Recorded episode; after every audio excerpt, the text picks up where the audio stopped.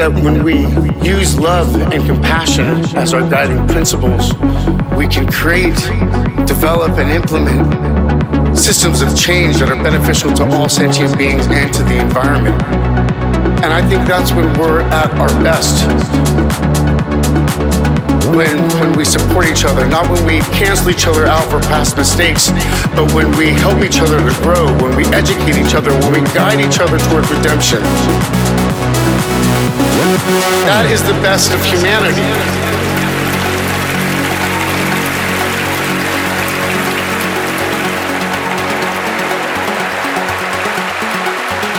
Run to the rescue with love and peace will follow.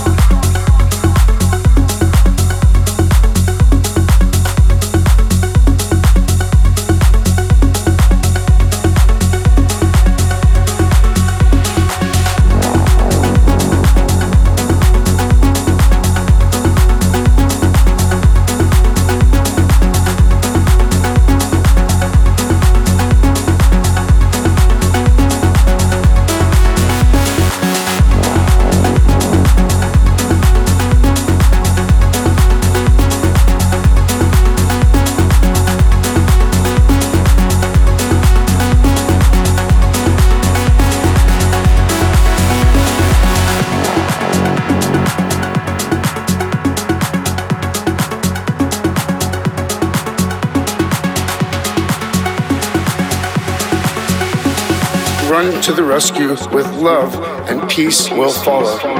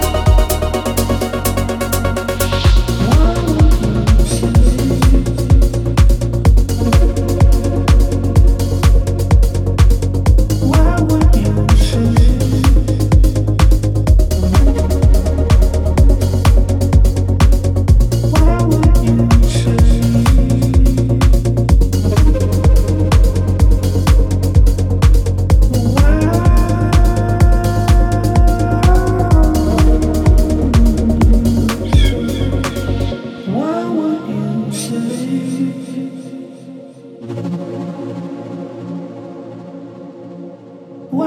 you over.